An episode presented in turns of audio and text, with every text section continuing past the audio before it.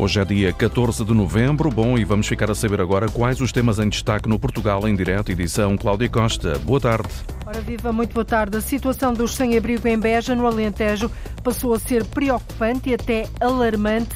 As associações que prestam ajuda no terreno retratam um cenário impensável até há pouco tempo. O Tribunal Administrativo de Lolé decidiu mandar suspender os trabalhos de construção de um empreendimento comercial nas Alagoas Brancas, no Algarve determinou a imediata suspensão dos trabalhos no local identificado como Zona Úmida Temporária. A Câmara diz que a lei está a ser cumprida.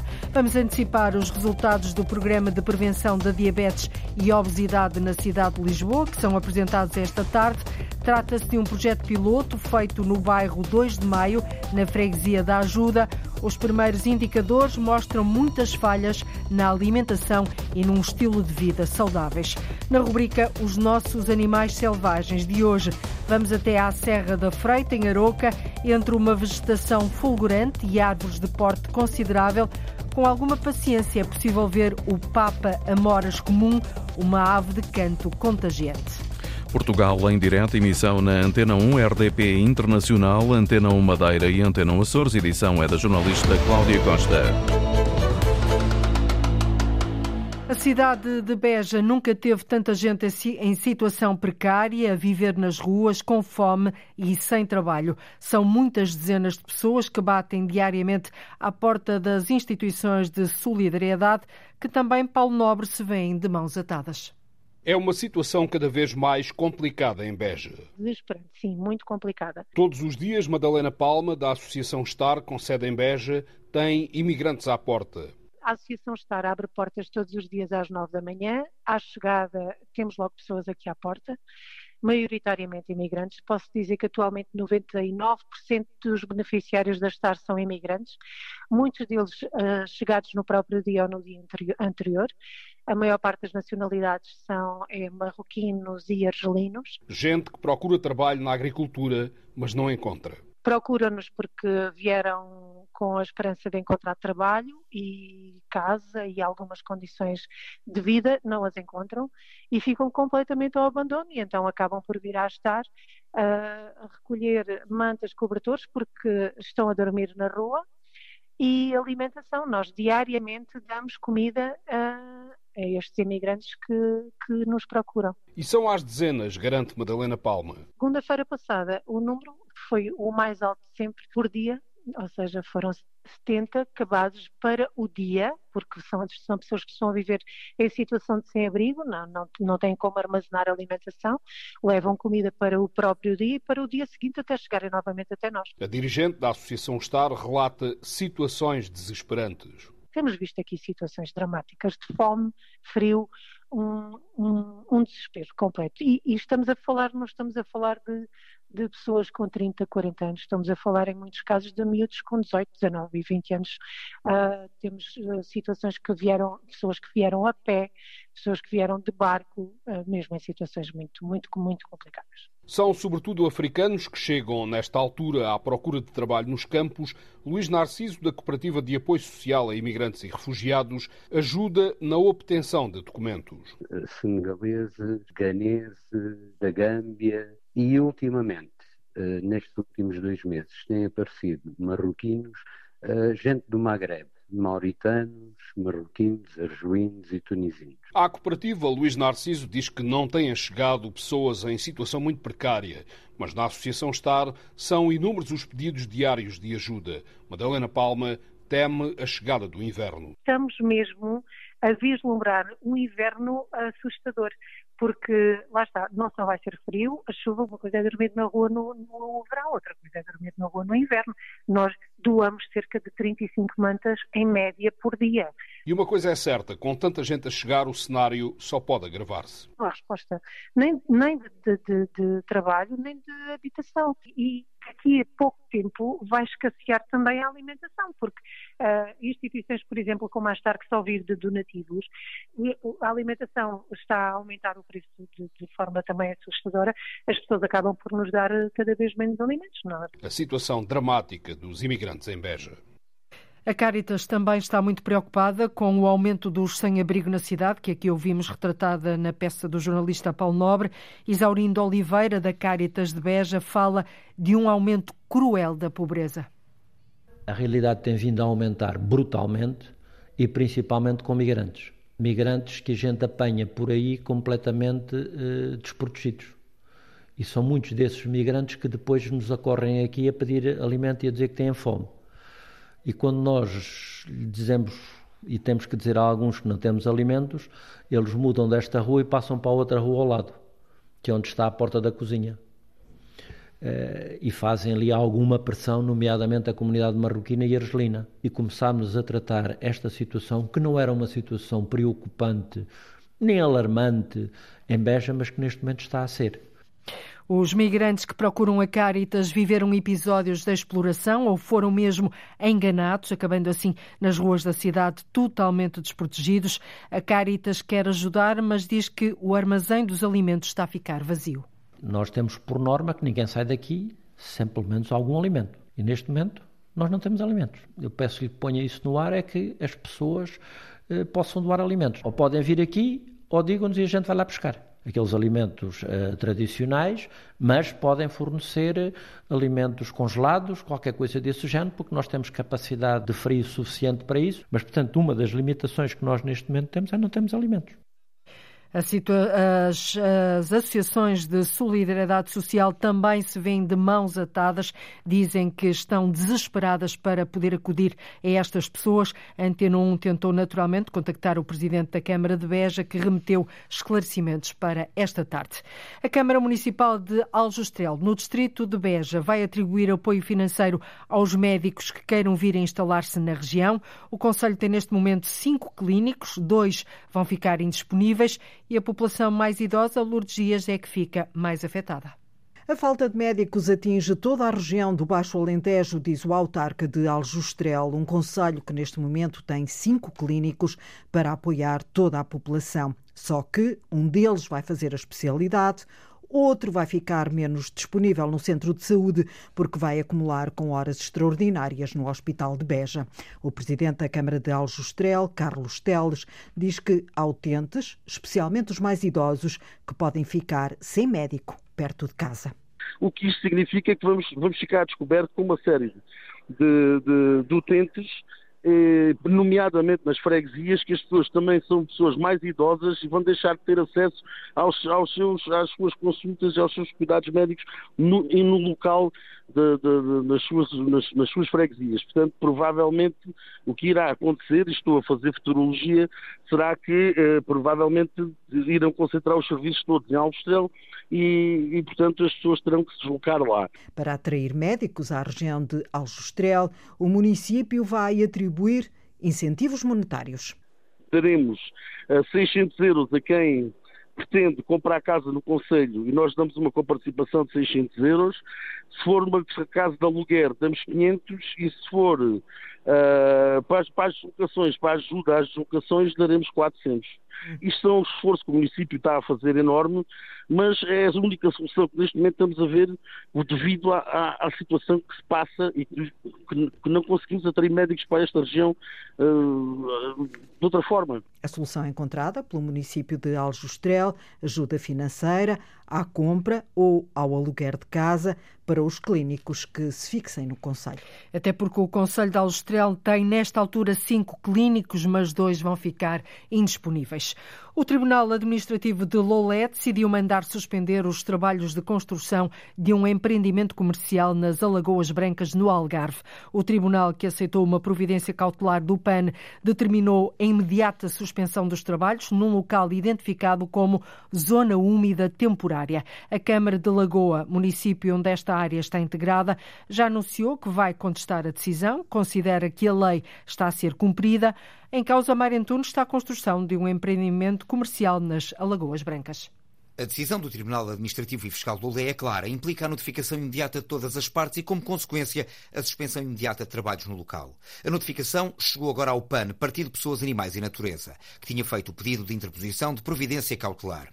No entender do PAN está em causa a destruição progressiva de uma zona que serve de refúgio a centenas de aves. Além do PAN, vários movimentos ambientalistas e de cidadãos têm contestado os trabalhos de edificação de um empreendimento naquele local. Esta decisão, que suspende os trabalhos em curso, é tida como uma luz ao fundo do túnel. Queremos acreditar que finalmente uh, todas as instituições uh, que, que, têm que decidir uh, sobre o destino das Alagoas Brancas o decidam com firmeza e decidam salvar as Alagoas, porque não se pode estar a ter loteamentos de 2009 totalmente desatualizados e desfasados com uh, o, uh, o, que vivemos agora com as alterações climáticas. Anabela Blofeld, do Movimento Salvar as Alagoas Brancas, reagiu desta forma à decisão do Tribunal Administrativo de Lolé, que determina a suspensão de trabalhos iniciados há poucas semanas. Para a área em causa, está prevista a construção de lotes para comércio e serviços, um projeto que remonta a 2007 e foi aprovado dois anos depois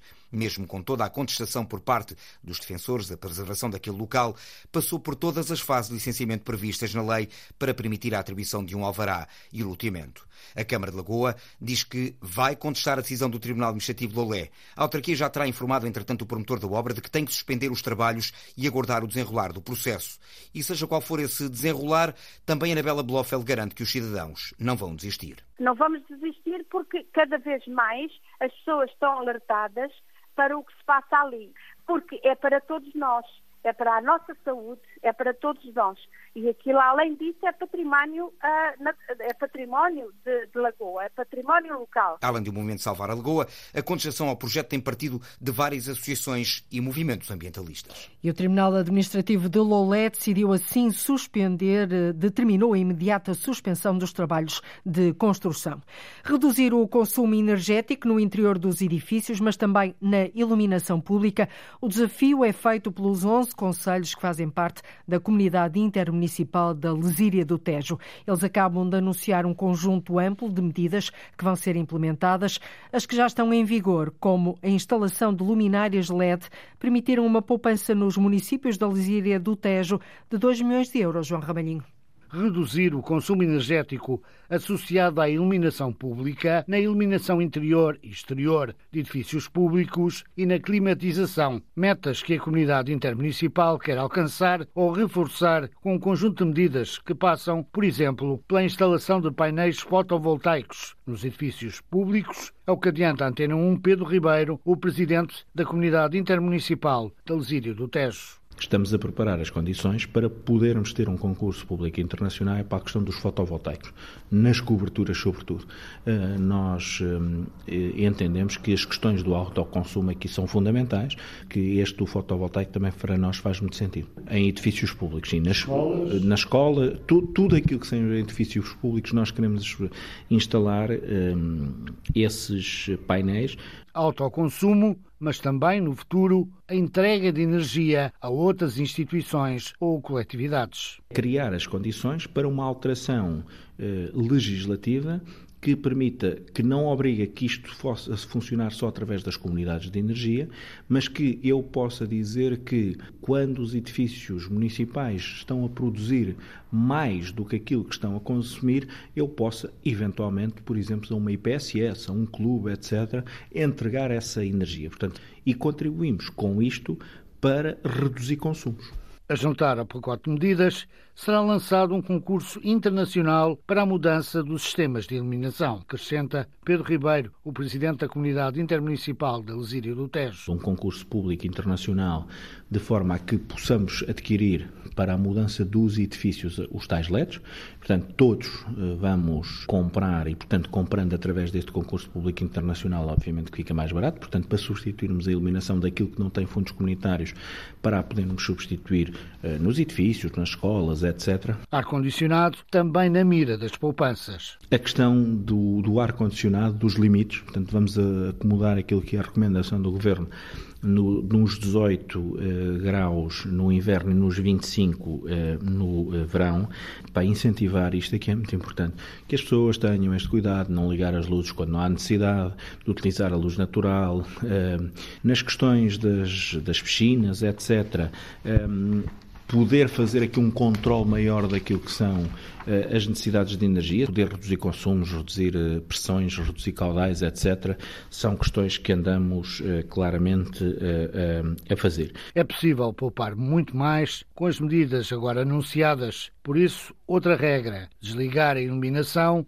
de caráter decorativo às 22 horas. Ajustes naquilo que tem iluminação. Nós às vezes tínhamos a, a iluminação uh, muito cedo e, portanto, estamos aqui a, a propor esses ajustes quer no ligar, quer no uh, desligar. O, o, desligar da iluminação de caráter decorativo, muitas vezes nos monumentos, na, nas fachadas dos edifícios, a partir das 22 horas uh, fica desligado. O reduzir os consumos da energia de, na época de, de Natal. Com as alterações já efetuadas, entre as quais a instalação de luminárias LED, a comunidade intermunicipal de Lesírio do Tejo garante que já está a poupar 2 milhões de euros.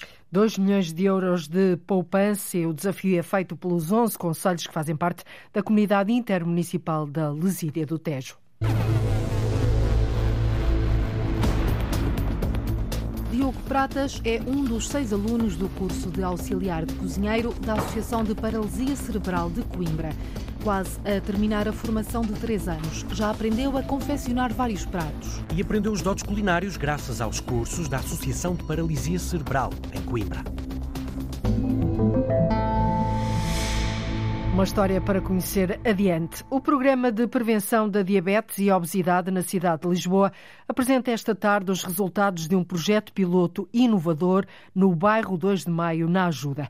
Este programa permite avaliar o impacto do ambiente urbano na saúde pública desta população. O objetivo é definir medidas que facilitem o acesso das pessoas a um maior bem-estar físico e social. Ora, durante cerca de um ano foi estudado o ambiente urbano da freguesia da Ajuda para perceber os comportamentos alimentares dos residentes, assim como a qualidade dos espaços públicos neste bairro municipal. Dos resultados obtidos, destaca-se o facto de, na ajuda, existir uma oferta, uma oferta reduzida de opções de alimentação saudável. No total, por exemplo, somente um em cada cinco dos locais de compra e aquisição de comida que foram estudados vende frutas e verduras frescas. Mas este é apenas a ponta de um problema com vários ângulos. A repórter Arlinda Brandão foi perceber os resultados do estudo no próprio local onde ele se desenvolveu, no bairro 2 de Maio, na Freguesia da Ajuda. Participei sim e estou desde o princípio no projeto. Luísa Bravo é moradora do bairro 2 de Maio há 48 anos. Participou neste projeto piloto de várias entidades para perceber as razões dos comportamentos alimentares dos residentes da freguesia da ajuda. Aprendi a saber comer. É horta, legumes, pronto, que nós vamos apanhar na horta, que temos. É pronto, cozidos e grelhados, peixe, peixe cozido, carne grelhada. E tem alguns problemas de saúde? Tenho, tenho, pronto, sou diabética desde os 37 anos, já estou com insulina, tenho problemas de tensão, colesterol, pronto, tenho esses problemas assim. Para além de alertar a comunidade local para a importância da chamada literacia alimentar, este estudo integrado no Programa de Prevenção da Diabetes e Obesidade na cidade também aponta para uma oferta reduzida de alimentos, em especial de verduras e frutas frescas. Aqui, a localização dos espaços agrava o problema, encontrando-se muitas vezes afastado das habitações. O caso deste bairro 2 de Maio. Precisamos aqui de uma frutaria de uma mercearia, de uma farmácia. Pronto. Porquê? Porque não, não há nada aqui no bairro. Por exemplo, hoje eu estive de descer lá abaixo à hora, tinha uma dor nos músculos das pernas que eu parece que tinha os músculos a prender, não conseguia andar, mas pronto, mas vou. Mas temos aí pessoas pronto, com certas idades, já idosos, que eles não conseguem ir lá abaixo. E pronto, se não for o, os familiares ou um vizinho ou isso que compra alguma coisa para eles, eles não têm o comer. O estudo aponta ainda para as dificuldades financeiras como um obstáculo no acesso a uma alimentação saudável. O presidente da Junta de Freguesia da Ajuda, Jorge Marques, partilha essa preocupação e ajuda-nos a perceber o contexto do local onde decorreu este projeto piloto, o bairro 2 de Maio. O bairro 2 de Maio, historicamente, o próprio nome indica, ele nasce a 2 de Maio, sete dias depois do 25 de Abril, por ocupação. Os edifícios estavam em obras, as pessoas precisavam de casa, uns estudantes uh, ajudaram a população, ocupou. O que é que aconteceu? Eram populações muito pobres, que vinham de sítios, uh, alguns sem abarracados e sem casa, e entraram em edifícios também muito frágeis, porque nem sequer estavam concluídos. Ou seja, este foi sempre um bairro muito frágil uh, em termos em todos os termos, sociais e até da construção. Ao longo do tempo tem vindo a melhorar. Eu diria que nos últimos anos, nos últimos 10 anos, melhorou substancialmente. Uh, mas ainda assim, a, a comida uh, é, é, um reflexo de, das dificuldades que ainda existem neste, neste bairro. Dizia-me uma moradora que não tem cá uma frutaria, uma mercearia. Porquê?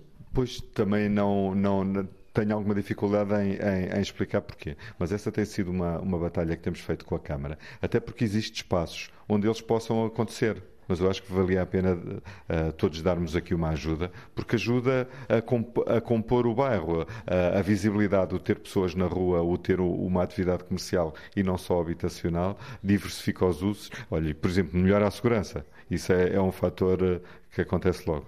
E de que forma é que encara esta situação de haver aqui uma discriminação entre uh, pessoas mais pobres e que, uh, no fundo, alimentam-se pior e que, no fundo, têm mais doenças. Que soluções é que se podem encontrar para isso? Soluções têm que ser várias, ou seja, não há uma, uma solução milagrosa para resolver o problema. Uma das razões porque as pessoas consomem e se alimentam pior tem a ver também com a capacidade económica que têm. O ter menos dinheiro. Muita gente hoje, até alguns decisores públicos, uh, consideram que o problema da alimentação hoje está resolvido na cidade de Lisboa. E não está resolvido. Não está resolvido em várias dimensões.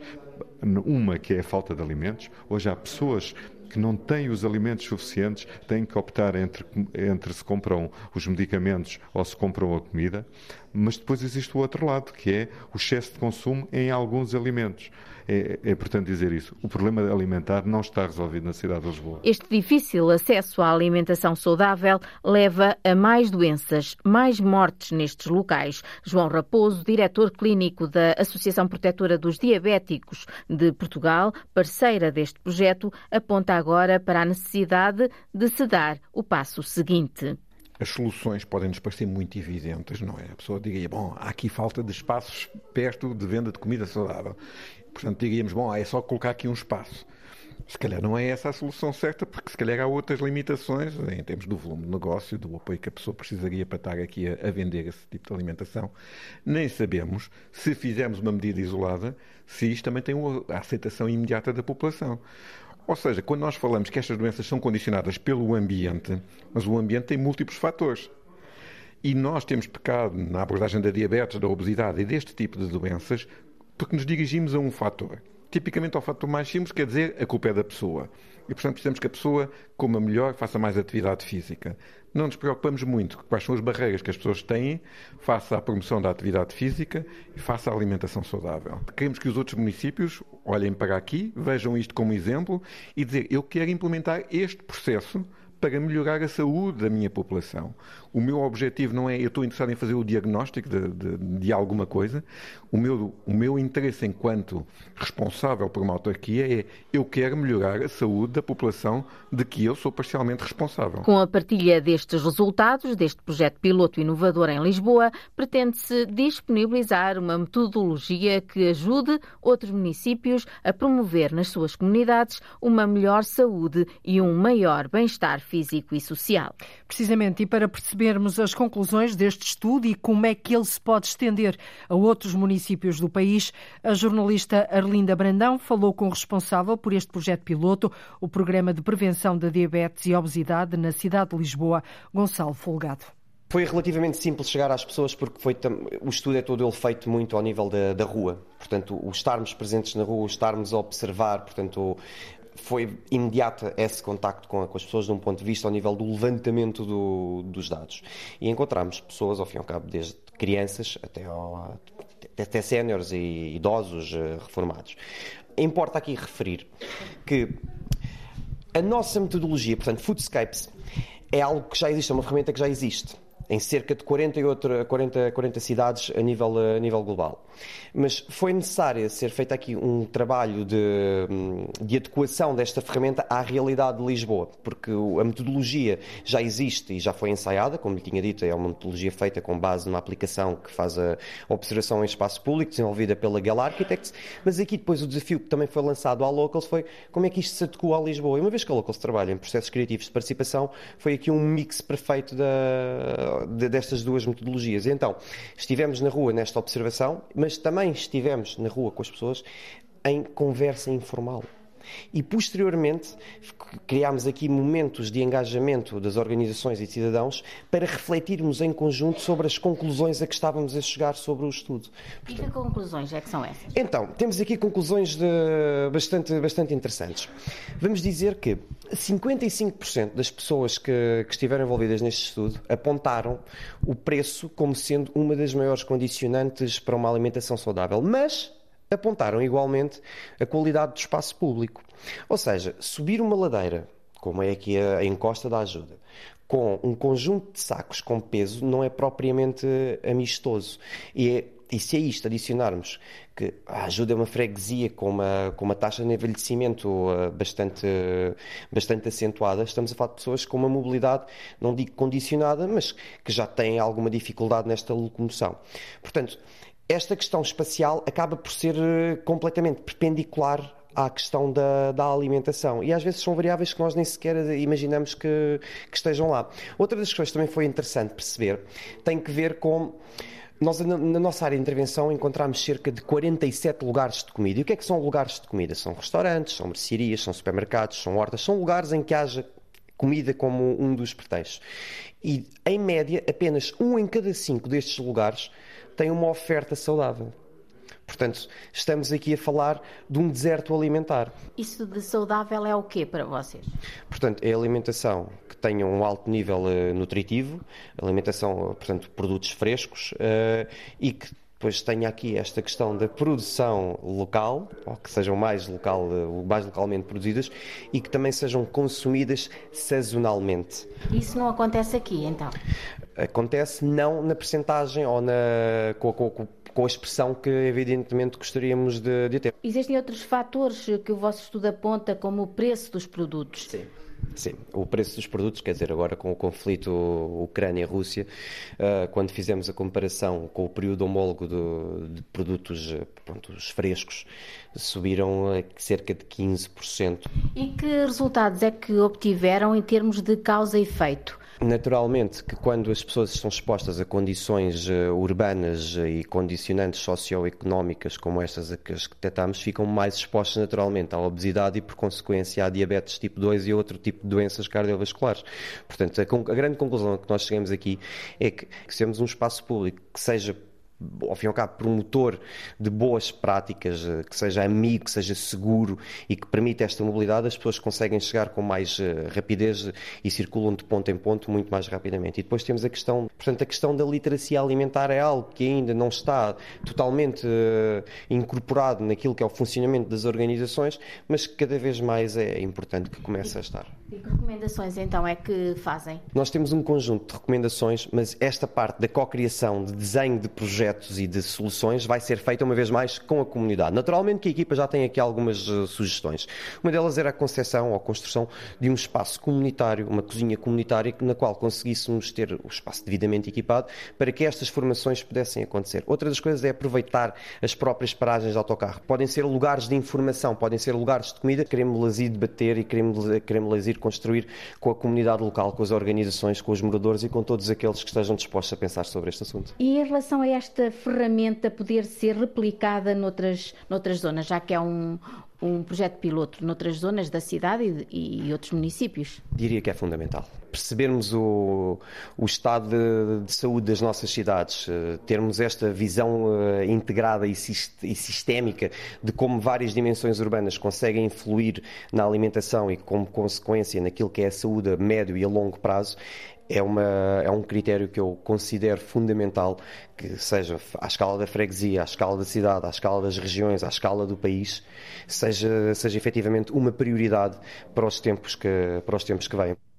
Este projeto inovador, o Programa de Prevenção da Diabetes e Obesidade na cidade de Lisboa, mostra que as populações mais vulneráveis estão assim em maior risco de doença. Com a partilha destes resultados, como percebeu, pretende-se disponibilizar uma metodologia que ajude todos os municípios do país a focarem-se na importância dos ambientes alimentares, da atividade física e dos estilos de vida saudáveis. Olá Luís, onde te encontras hoje? Estamos quase a mil metros de altitude. Estamos rodeados de montes pintados de mil cores, montes a perder de vista. É a maravilhosa Serra da Freita. E que ave vamos conhecer daqui a pouco? Precisamente à sombra de um pequeno castanheiro, decidimos ficar algumas horas à espera do Papa Amoras. É uma ave vulgar, mas com um canto contagiante para ouvir na rubrica Os Nossos Animais Selvagens. Está prometido, daqui a pouco abrimos aqui no Portugal em Direto essa janela para a natureza. Uma da tarde, 45 minutos, em Portugal continental e na Madeira, menos uma hora nos Açores, está a escutar o programa que liga o território de uma ponta à outra. Em Coimbra, há mais de 30 anos que a Associação de Paralisia Cerebral tem vários cursos profissionais para pessoas com deficiência ou incapacidade. A formação serve para ajudar os alunos a entrar no mercado de trabalho, mas é também importante para que haja uma inclusão ativa, verdadeiramente ativa, na sociedade. Ora, a repórter Diana Craveiro acompanhou uma aula de cozinha. Vamos fazer pastéis de lorbão. Diogo Pratas é um dos seis alunos do curso de auxiliar de cozinheiro da Associação de Paralisia Cerebral de Coimbra. Quase a terminar a formação de três anos, já aprendeu a confeccionar vários pratos. Fazemos pato, sopas, pato de mesmo carne, peixe, legumes. Hoje consegue cozinhar em casa e de futuro quer trabalhar num restaurante. Muito melhor. Agora eu faço o jantar todo em casa futuramente para ter um emprego no restaurante. Tens aqui depois outro tabuleiro, se for preciso, está bem?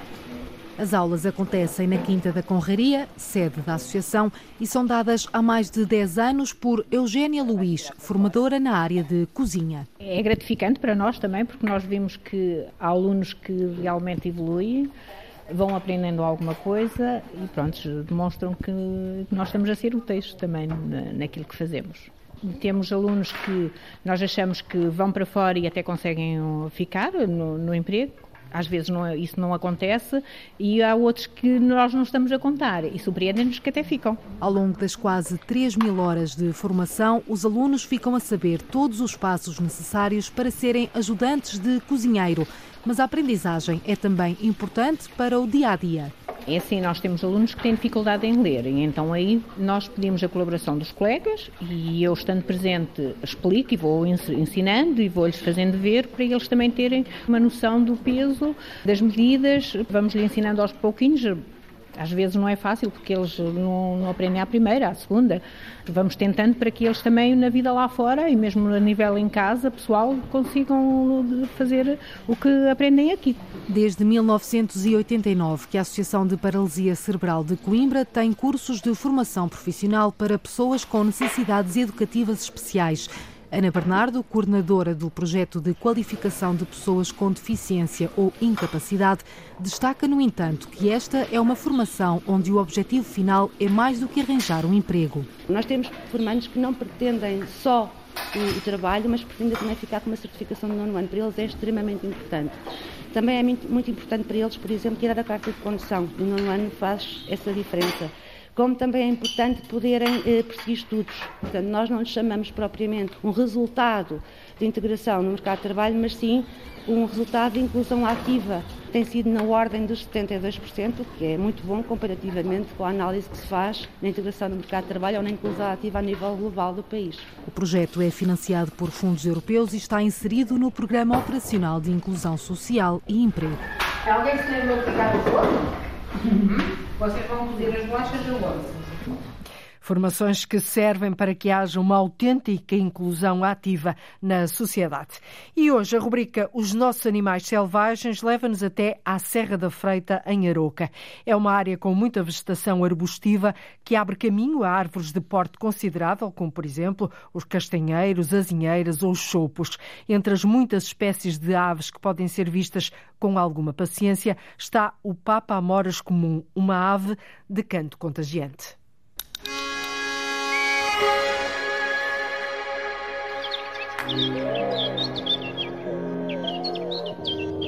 O cenário é muito procurado pela existência de vários trilhos que abrem caminho a maravilhosos passeios para os amantes da natureza, do ar livre e da vida selvagem. Estamos quase a mil metros de altitude. Estamos rodeados de montes pintados de mil cores, montes a perder de vista. É a maravilhosa Serra da Freita, incluída no Aroca Geoparque, um dos 41 geossítios desta região reconhecidos e classificados pela Unesco. Já não é a primeira vez que calcorreamos os trilhos da Freita à procura de vida selvagem. Vale sempre a pena. Na aventura de hoje, passamos por trilhos, clareiras, cachoeiras, rios e riachos selvagens, uma espécie de natureza em estado puro que convida a permanecer. A Serra da Freita integra o maciço da Gralheira, tal como as serras da Arada, do Arestal e de São Macário. Estendem-se pelos municípios de Aroca, Valdecambra e São Pedro do Sul. Por aqui há muitas, muitas aves, embora em diferentes etapas do percurso o cenário nos pareça desprovido de avifauna. Parece, mas não está. Longe disso. É preciso montar a mesa de campo a tenda camuflada de observação e esperar. Mais uma vez, esperar.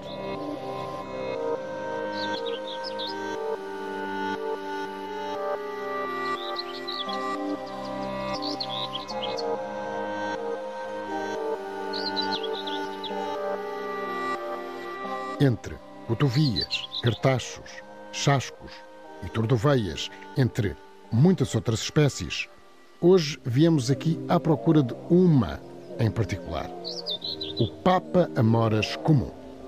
A nossa tenda de observação está montada não muito longe de um dos estradões que atravessam a serra. Começamos por invadir pacificamente a vegetação arbustiva e por aí seguimos a pé até ao encontro de castanheiros, chopos, sobreiros, azinheiras e medronheiros. Precisamente à sombra de um pequeno castanheiro, decidimos ficar algumas horas à espera do Papa Amoras. É uma ave vulgar, mas com um canto contagiante. À nossa frente há um outro castanheiro, com um porte um pouco maior daquele que nos está a abrigar. Ao lado, chopos, de tamanho médio. E a vocalização vem de lá. Mais uns segundos e lá está o Papa Amoras. Anda por aqui nos meses mais quentes e migra para a África no inverno. É uma ave pequena, não tem mais de 14 centímetros de comprimento.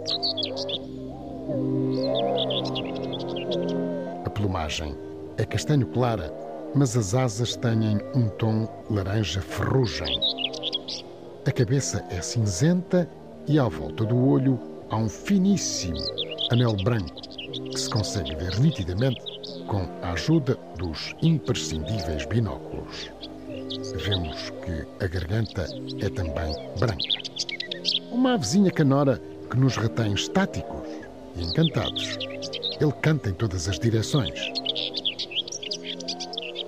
O nome comum da ave tem a ver precisamente com a sua alimentação.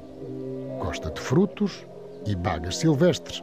Ora, entre eles estão as amoras.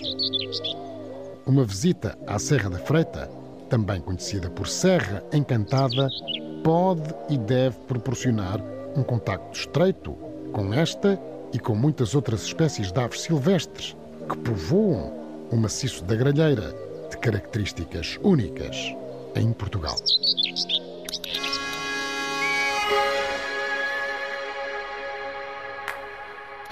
Os nossos animais selvagens é uma rubrica de Luís Henrique Pereira com sonoplastia e pós-produção áudio de João Barros, Edgar Barbosa, Rui Fonseca, Rui Coelho e Cláudio Calado. Uma rubrica que pode ouvir a qualquer hora, a qualquer altura na RTP Play. Antiga embarcação da pesca do bacalhau, Santa Maria Manuela está agora convertida para o turismo e escalou este fim de semana no Funchal. O veleiro, construído em 1937, irmão gêmeo do Crioula, está em excelentes condições e vai ficar até o próximo dia 17 na região. Depois faz escalas nos portos dos Açores, Madeira, Canárias e Algarve. Cláudia Ornelas. 5 de novembro, o veleiro português Santa Maria Manuela deixava a capital portuguesa. No dia 11, atracava no Porto Santo, chegando na manhã de sábado ao Funchal, um veleiro de quatro mastros comandado por Artur Ribeiro. Santa Maria Manuela é um antigo lugre da pesca de bacalhau uh, português, uh, construído em 1937, juntamente com seu irmão gêmeo, uh, o Crioula. É um dos últimos sobreviventes e, e o que está dos quatro sobreviventes desse, dessa grande frota da pesca portuguesa o único que está em condições uh, impecáveis e de navegação uh, sem problema. Nós acabamos de fazer uma grande renovação de interiores e, e técnica no último ano. Começámos agora há poucos meses atrás a voltar a navegar. E, e, por isso estamos aqui na Madeira. Até o dia 17 de novembro, a embarcação irá circular entre o Porto Santo e as desertas, levando 25 passageiros a bordo. Temos uh, hóspedes que fazem vela, que, que ou têm um veleiro mais pequeno e vêm para aqui para ter outra experiência transatlântica ou, ou em companhia de amigos, mas também temos muita gente e cada vez mais gente que nunca navegou, que nunca velejou e, e, é a primeira experiência num navio, porque as pessoas não são obrigadas a fazer os trabalhos de, de manobra de velas, fazem-se sentirem à vontade e com confiança, mas no fim acabam todos por ajudar porque é sempre marcante fazer manobras de velas neste navio. Espanhóis, alemães, ingleses, franceses e portugueses são algumas das nacionalidades dos passageiros. Cerca de mil euros é o custo de uma viagem de sete dias a bordo do veleiro entre Lisboa e Funchal. É um produto único, é um produto com um serviço de, de navio de passageiros, um serviço de hotel com um navio à vela. Este navio dá a hipótese de ver a ilha de outra maneira. Uma coisa é ver a ilha no interior e outra coisa é ver a beleza da ilha vista do mar. A tripulação é composta por 21 portugueses, entre estes o madeirense Alexandre Betancourt, que é chefe de máquinas do navio. Tem duas máquinas principais Volvo, relativamente pequenas, tem um gerador auxiliar e, pá, tem praticamente tudo o que os outros têm, só que em tamanho mais pequeno. Uh, nós aqui também não é necessário andar muito depressa, não é preciso muita potência. Aqui é mais, mais vocacionado para, para os camarotes e para os passageiros, isso é que talvez é a parte mais complicada deste navio. E depois é assim, quando velejamos à vela, um, podemos parar as máquinas, é um sossego, é uma paz, é, isso realmente vale a pena. Lisboa, Açores, Algarve, Madeira e Canárias são alguns dos portos onde a embarcação vai atracar. O veleiro, construído em 1937, o Santa Maria Manuela, irmão gêmeo do Crioula, vai ficar assim até ao dia 17 na região da Madeira. Depois, já logo no dia 18, parte para as Canárias.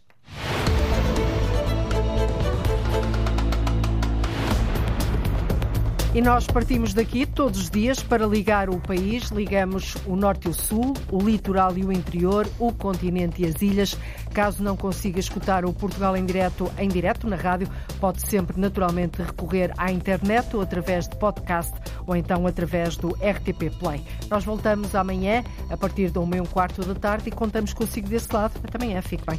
Então, até amanhã. Termina aqui o Portugal em direto. Edição foi da jornalista Antena 1 Cláudia Costa. Portugal em direto, segunda-feira, 14 de novembro.